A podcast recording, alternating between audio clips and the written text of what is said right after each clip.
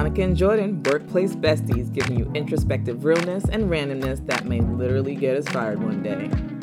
We have always been told that first comes love, then comes marriage, then comes the baby and the baby carriage. But we know life doesn't always work like that. You know, I was texting you because when I was still living with my parents who have cable, as is a prerequisite of being in the boomer generation, I was watching Eggs Over Easy, Soledad O'Brien's whole docuseries on fertility, infertility, especially in communities of color. Mm-hmm. And I kind of expected to drop in, watch for a few minutes, but then was completely swept up in it, right? Because this whole time it's talking about all the things that we never actually discuss. Because when you think about pregnancy, you see the gender reveals, you see, all of the photo shoots, all the fun stuff. Mm-hmm. But there's so little conversation around what it actually takes to get pregnant, stay pregnant, the strain financially, mentally, and emotionally of even deciding, is that something you want to do? All the pressures that are upon you. Absolutely. And it made me think so much about I always assumed I'd have children, right? And going to Catholic school, I'm going to have 4 or 5 kids and I'm going to do this. And it's okay, it's only been in the last few years in meeting more people who are oh, I absolutely do not want children. Yeah. And I think that would have been such a slap or a turn off in the past, but I've gotten more curious about why or what are your reasonings behind that? And for some people it's trauma. If they've had a lot of losses, they're I can't go through that again. Or for some people they're I like my life the way that it is, mm-hmm. because I'd rather wonder about what my life would be like if I had children as opposed to have them and regret them and ever have them know that I don't want them, which I think is interesting too. Or the people who are I'm the first generation to have financial independence and stability, and children would be very disruptive of that, right? Mm-hmm. And it's too much of a risk to take. So just thinking about all those things, and then also having friends go through infertility and just the trauma of that and not having control, because especially these are very high achieving people who have done everything, right? They've always been top students. They've been so successful in their professional careers. They've found amazing partners. And then they just assumed, when I'm ready to have a child, it'll just fall in place. And then when it doesn't, or you do get pregnant and then you experience loss, it from their mouths to me, it's so isolating because there's really no one to talk to. There's people who can say, I'm so sorry. Is there anything I can do? But they can't relate to you in that way to be mm-hmm. Here's how I dealt with it. You have no idea how to really support them, and they have no idea, how to really ask for help. And I think it just really made me start thinking about why is it that we wait until we have a partner to even start exploring more and understanding how our bodies work, right? Absolutely. So I know that my personal FBI agent, as soon as I started talking about this in text messages or voice memos, all of a sudden these kits, pop up on Pinterest and Instagram, test your fertility levels and all these other things. But, I had to put more intention into understanding where am I at this point? If I were in a position to have a family, could I, right? Or what would I have to do to actually have one? Mm-hmm. And so I think even understanding levels, understanding more about my body, which I've learned probably more in the last 2 to 3 years with a very invested provider than I'd known in the past 30 plus years, which is crazy to me, right? Moving to New York, right? Credit to my OBGYN in New York, who was wear a little condom because are you sure you really like him? We don't want any kids yet. And also being the first one to diagnose me with having polycystic ovary syndrome, mm-hmm. which I didn't know that I had, understanding so much, right? And it's then you're just voracious. You want to know everything. You're well, tell me more. And what does that mean? Does that mean I can't have children? She goes, that's not what that means. It just means X, right? And so taking you on that journey. But I think there is also some strangeness to that because I'm how at my big age do I not know? How do I not know myself better? Body. Yeah. You know what I mean? No, I totally get what you're saying. I think just my health journey in general, it was a little weird. I told everybody, I grew up in Staten Island. And every time I went to the doctor, my mother was in the room. So with the OBGYN, she's in the room. Are you really going to have real talk? No. With your mama right there? No. Absolutely not. And not just that, I grew up in Staten Island, but most of my family on my dad's side all lived in like a 5 to 10 mile radius of us. So there was a whole bunch of Akamus on Staten Island, still is. And when I would go to the doctor, we all went to the same health center. So when I would go to the doctor, sometimes they would pull out a folder and it would say Akamu and they'd be saying stuff. And I'm like, that's not me. You done pulled out my cousin's folder. Wow. Like, it's kind of crazy. So as soon as I got my own insurance, I was just like, no, I'm going somewhere else. I don't care if they don't have my history. I'm going to bring my history. I'm going to tell them my history. I'm going to go somewhere else because I can't have them accidentally pulling out my folder. Mm-hmm. Now that I think about it, I wonder if somebody actually pulled out my folder for one of my cousins or my aunts or somebody. Like, that would be crazy. Anywho, whole bunch of HIPAA stuff there. But I think from an early enough age when I was in my 20s, to your point, like they told me straight out that it would be hard for me to have children because I had an irregular menstrual cycle. I had high testosterone levels, all of the things. And so I got to, I guess, deal with that or come to a place of just understanding that for myself. So when I met Leighton, straight off the bat, it was like, this is what it is, homie. Take it or leave it. And he was fine with that. But I was able to have that conversation because I got that information, to your point, in my 20s, mm-hmm. right? And so I do think there's something to know about your health and knowing about what it is. Like you said, I think people just expect, like, hey, when I'm ready to have a kid, we just do the do.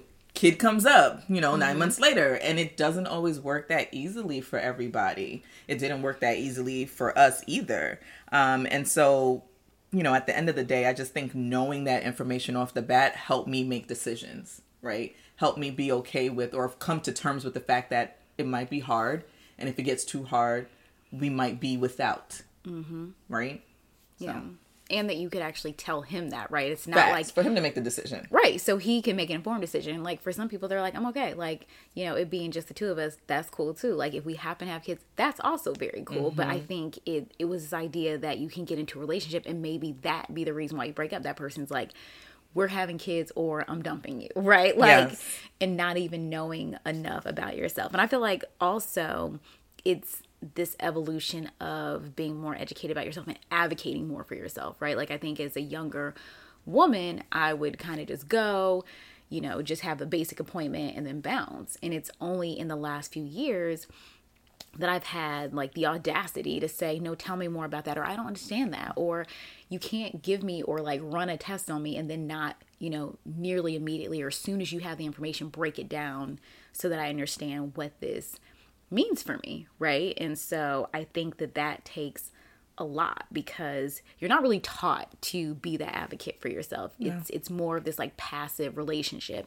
And do you have a provider who has created an environment where you feel like they're not rushing you? They're constantly behind. They're like, any questions? But they're already halfway out the door. So everything is, all the energy in the room is telling you, I don't have time for this. I'm already moved on. You're not dying. Nothing's wrong with you. So. And you should know this. So. And you should know this, right? And so I think it's that. And then it's also, to an extent, like making like very clear choices about who your provider is, right? Like doing more of that research. And I feel like the providers that I've had in the last couple of years, I've found through others, right? Like I want that testimony. I want to understand how they approach their patients. Do they make time to talk to you? Are they going to like counsel you and coach you and make sure that you feel set to make really good decisions about your body? And so I feel like I feel a lot more confident now. And so I've started thinking about, and I've had that conversation recently with my OBGYN, with the EMP there, and they were like, do you want to learn more? Going to a fertility specialist. Now, like the next step is talking to someone in finance, right? Because they broke it down for me, like all of the medications, and you have to do this injection, you have to come back for the retrieval, and I'm just like, it's that sinking feeling again. You're like, I don't want it that bad. Like I'm not, you know what I mean? And then but I'm like, okay, even if I could get over all of that, can I even afford to do this, right? Yeah. So that's the next step is me talking to the finance team so they can break it down for me, like understanding, does your insurance, is raggedy insurance that we pay for every month, they don't cover nothing, does it cover anything? Like, is there any offset? Like, am I gonna have to come up with $10,000 or $15,000 And then you have, and that's for a maybe, right? And that's just the start. It's basically the down payment, right? It's the down payment for them to freeze your eggs, which they're like, and eggs are really fragile. Our preference is that they're fertilized. Woohoo. Like, woohoo, sis. Like, so it's all this money for a maybe. Then you absolutely have to do, like, all the rest of it. And then it could all blow up in your face, right? Like, how many cycles can you afford to do of IVF? And so it just starts you down this path, and you really have to start thinking, like, how bad do I want it? Am I willing to risk my financial stability, which was so hard fought and won for, to have a family? And is that really my end goal? So I feel like that's the space that I'm in now, is just really trying to understand, like, how bad do I want it? And, like, what am I willing to sacrifice financially, emotionally to get it, if at all? Yeah. I mean, I think as somebody who has two kids, unexpectedly had two kids, we're still, but they're here. I mean, I think even as progressive as you might think that you are, I think as you're going through the process of trying to have children, if you've come to the point where you're like, yeah, I want to have them, I'm willing to sacrifice all of that other stuff, going through the thrills of it is so hard when it's not happening with the snap of a finger that everybody has told you about in the past, because so much of it is tied to what we believe is our womanhood. So if I am not able to actually, you know, hold a baby and then carry a baby to term, like, what does that mean for me? Like, am I really a woman? And so I think, and it doesn't help when you have the outside pressures as well. So you're dealing with this in and of yourself, but then you have your mom, and then you have, you know, your coworkers, and then you have all the random people who are all up in your business and your ovaries asking you, when are you going to have a kid? You know, what's taking so long? Or, you know, you've been married for 3 years and whatnot. Like, we expect this now. You're trying to deal with that in and of yourself. And so to even deal with the outside pressures, it could get really hard, and it can break you. I mean, I think for me, again, having the right partner is so important in all of this, because whether you know, that's if you decide to do it with somebody, there are folks that do decide to do it alone. And so hopefully they have that right support system for them too. But having that support system is so needed, where you can start to block out the outside world of things. Easier said than done. Trust me, I know. Still living it till this day. But even after you have the kid, we still don't even talk about that. Like, all of the things that happen to you after the babies come out. I mean, I call it deflate gate. I don't know if you know who knows it. I named it myself. It's basically, you know, you get all plump and your booty gets all juicy, then the babies come out, and it just, like, your booty just deflates. It just like a pancake, you know? You could get stuff like hemorrhoids. You can do all of the things. And I had a C-section, and I feel like they just took the babies out, took my intestines out, and then just Humpty Dumpty me back together, and nothing has worked the same since. Nothing has worked the same since. But these are the things that we don't talk about. So it's like, even after you have the kid, there's still other pieces that happen during pregnancy, after pregnancy, that you still have to deal with and know about. And I hope that becomes more open as well. It might be TMI for some people, but I really do think that I hope people get more open about that. No, I think more providers are saying that, like, we need to stop being so secretive about what happens to your body, because, again, it goes back to having an informed decision to say, like, can I deal with all the things, or am I, even if I just know, it doesn't make it necessarily easier, but it's something I can process and be prepared for. Mm-hmm. Because I think you hear so much about women being like, why didn't I know that X, Y, and Z was going to happen to my body during and or after pregnancy, or all the risks? Like, yes, we live in a modern society, but people still very much die during or after pregnancy, right? And we know that Black women and women of color die at a much higher rate, right? Either because you're not listened to, there's, you know, discrimination that's still very prevalent in healthcare. I mean, you still have physicians that truly do believe that people with darker skin, or that, you know, Black women have a higher threshold for pain, right? And we won't even get into the history of how there is so much knowledge of obstetrics to this day, because you had doctors who practiced on enslaved women. So there's so much to it. That I feel like you just have to have access to the information. But there are others who feel like, oh, well, I don't want, other people to know because then they'll decide not to have children. I think it's very important, especially we talk about in this post-Roe America, where we're talking about like, if I want to have children, right? And all the complications that can happen, to your body if you have an ectopic pregnancy or there is some sort of abnormality with your child, with your fetus, mm-hmm. That may warrant that you have an abortion, which is a medical term, right? Mm-hmm. Like, I think there's so much misinformation that has, been in play, that continues to be in play, that it's, some irresponsible Jezebel, right? Some promiscuous woman, some nasty woman who's been out here in the streets, and now she doesn't want to have to take responsibility for her actions, when that's not what it is. It's absolutely healthcare, and that's not a political statement. And I believe so strongly in it, because all of these are all the things that you would have to be prepared. You and your partner would have to understand that just because you get pregnant or carry a child to term doesn't mean that child will thrive. Mm-hmm. And so there's so much that can happen in between. It's super complicated. Yep. You have to have your own support system. You have to have providers. You have to have a whole community that surrounds you and supports you. But now we're in a society that doesn't necessarily seemingly value that. We have politicians who are playing, some very dangerous games with people and taking away your ability and those who are truly educated enough to make decisions or to make recommendations so that you can do what's best. So I think that just adds a whole other layer of, complexity on top of it, depending on where you live. And, I live in a red state. And so, while there wasn't an immediate trigger law that went into place, that doesn't mean that it won't. Right. I drive to Target, and there on either side of the road, there is a pregnancy clinic, right? And then there's a healthcare center.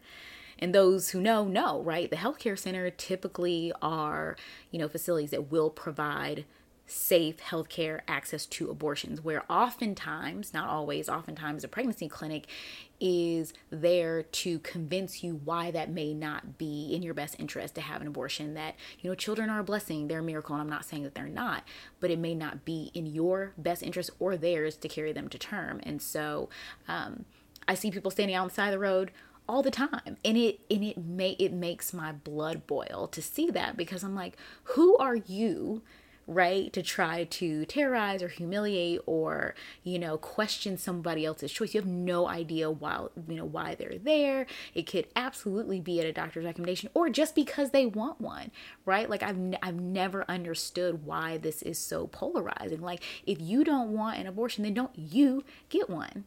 So I just feel like that makes everything, all the considerations, all the things that, I'm thinking about, I know others are thinking about at this age of what happens next, that much more complicated. I think what happens next is always super complicated, or what happens now, or even dealing with the now is super complicated for everybody. I think, at the end of the day, one of the things that we've talked about even, or you've said it, or we've stated it, is knowing all of the information, right? Like, knowing all of the information and being able to make decisions based off of that. And so I really do encourage people to do their research out there, like, to research it. Like, at the end of the day, get your information. If there's anything that comes from this, is get your information. Do your research. Absolutely. And I think, like, don't let anybody else tell you what's best for you. Don't let anybody rush you. Do what you need to do for you. And I think that it's important too that there's more conversation around being intentionally child free. And I think even this, you could say it's semantics, it's not in my mind, like childless versus child free, right? Which has become a big discussion, because childless insinuates in some way that you're lacking or that you've lost out. Whereas I think child free talks about the intentionality around, like, I have chosen for whatever reasons I don't necessarily need to explain that I do not want to have children, either because I'm worried about global warming, the sustainability of the lifestyle I'd be able to provide for, a family, or it could very well be because I cannot actually have children and I'm not willing to adopt. It could span. But I think that that's also important, is like taking some of the stigma away and not shaming people who have decided that they don't want to have children and making it seem like that's a selfish choice, right? Like, again, you have to do what's best for you, because we also live in a country that doesn't provide a lot of support. You talked about before about needing that extra time to be with your children, to heal, all those things, and how that was a huge financial blow to you and to your husband.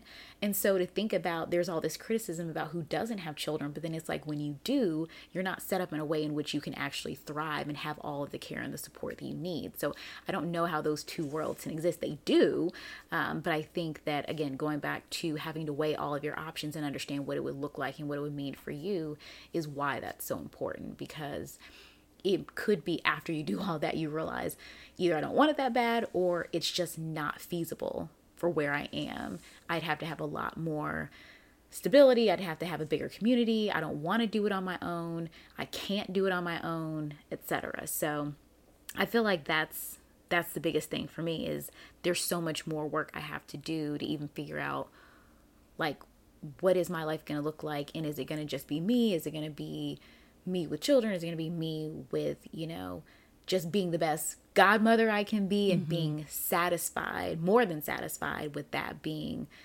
sort of my legacy. I think for me, just being in it, you know, I think the piece for me is, how do I make sure that I'm still me with being a mother? Like, my children are here now and I want to do everything that I can to support them, but how do I deal with that? And I do want to say, like, we talked about the question asking about people asking, like, when are you going to have kids and all of that? It still continues, because even though I have two boys right now, it's always like, well, don't you need a girl? Or, you know, when are you going to have more? Or anything of that nature. Their names are Aaron and Zachary, A to Z, beginning of the alphabet, end of the alphabet, because there's nothing before and nothing after. Period. I don't need a girl, just because you think I needed to create this perfect picture of a family.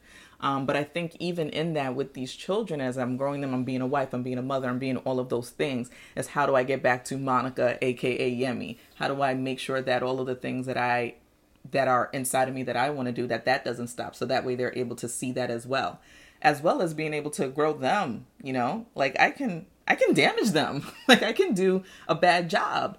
And we're trying to be cognizant to make sure that we don't, but that's the risk out there. And I think even now, I just got to pause and talk about this bounce back culture as well, which just shifts gears in our whole conversation. But I think that that's an important thing as a mom. It's like, how do I look now? Can I fit back into my jeans before I had kids or when we got married? I'm not trying to fit back into my own jeans. I'm a grown woman and I'm wearing grown woman jeans that fit this grown woman's body. And don't get me wrong, I am not hating on anybody that does the bounce back. Shout out to you if you're able to do it. But it took me 4 years to lose the baby fat, and then I gained the baby fat all right back, because I am actually growing humans. And that to me is more important than anything else. And I must say, I think I'm a bit fabulous either way. You know, my grandmother had a quote for everything, but she would always say, we didn't make ourselves, and if we did, we wouldn't look half as good. But she also said, if you don't like what size the pants say or the clothes say, cut it out. Cut the tag out. See, right? I always knew I liked your grandma. Cut the tag out. Cut the tag out. Me, I'm just like, whatever size I am, I'm going to be fabulous in it. There's going to be clothes that I will make sure that I feel confident in and that I could step in. And it's not me like, dang, Monica, you don't look No, you're right. You're right, I don't look the same. A lot of things have happened. A lot of things have transpired. And that's not my focus. And again, if you bounce back, kudos to you. But if you're not, I see you. Right? But it's like all of those pressures, even after you have the kids, it's like, oh, well, what are you doing with yourself? Oh my gosh. Are you not working out? Are you not? No, I'm not driving or running 5 miles a day. I'm actually shuffling kids to swimming class. That's what I'm doing. And making sure that I have some downtime to myself, right? Making sure that I can breathe, making sure that I can be the best me possible for myself and for them as well. Like, that's what I'm focusing on. So I think the pressure just continues. And that's been my focus, is to make sure that I don't get lost in just one title, because I have been blessed with different titles, and I want to make sure that I am good in all of those things. Absolutely. I mean, I feel like, you know, when you start a family, it's physical, it's emotional, it's financial, it's all of your health and well-being tied up into all of those things. And I feel like I've just been really fortunate to start to demystify some of this for myself. I'm glad that we're talking about it more, and in no way have we covered like the full gamut of what it takes, but just even starting the conversation. And I think even encouraging other people, like, ask questions, right? Mm-hmm. Like, start to figure out, like, what do you want? Not what do you think other people want you to have? Like, what do you actually want? Like, are these decisions that you're truly making for yourself, or they're decisions that you're making because you don't want to be other, or you don't want to be othered? You don't want people questioning your decisions. So I think that was, like, the start of all this for me is, like, am I doing what I really want, or am I doing what I think I should do based on comments, feedback, unsolicited feedback, you know, from everybody from like, I've had bosses, right? Like, I've had people who manage me comment on, you know, your eggs are dying, you know, and it's that, like, wow, insane. Wow. So I think it's just asking yourself questions, getting comfortable with what it is that you want for yourself, and then walking that path, getting the information, and not feeling shame or guilt, and being insistent about knowing as much as you can about your body, and not letting other people make decisions. And I think above all, resist, right? Like, this, we know that we're in a really difficult climate, but it doesn't have to continue to be this way. And so I feel like those are all the things that are in front of me. I mean, listen, we would love to hear from you guys. You heard from our two different perspectives, child-free, mad children. I don't have mad children. I only have two. But we would love to hear from you guys. Can you be child-free? Or if you want to comment on any other part of this episode, we would love to hear from you guys. And thank you for tuning in.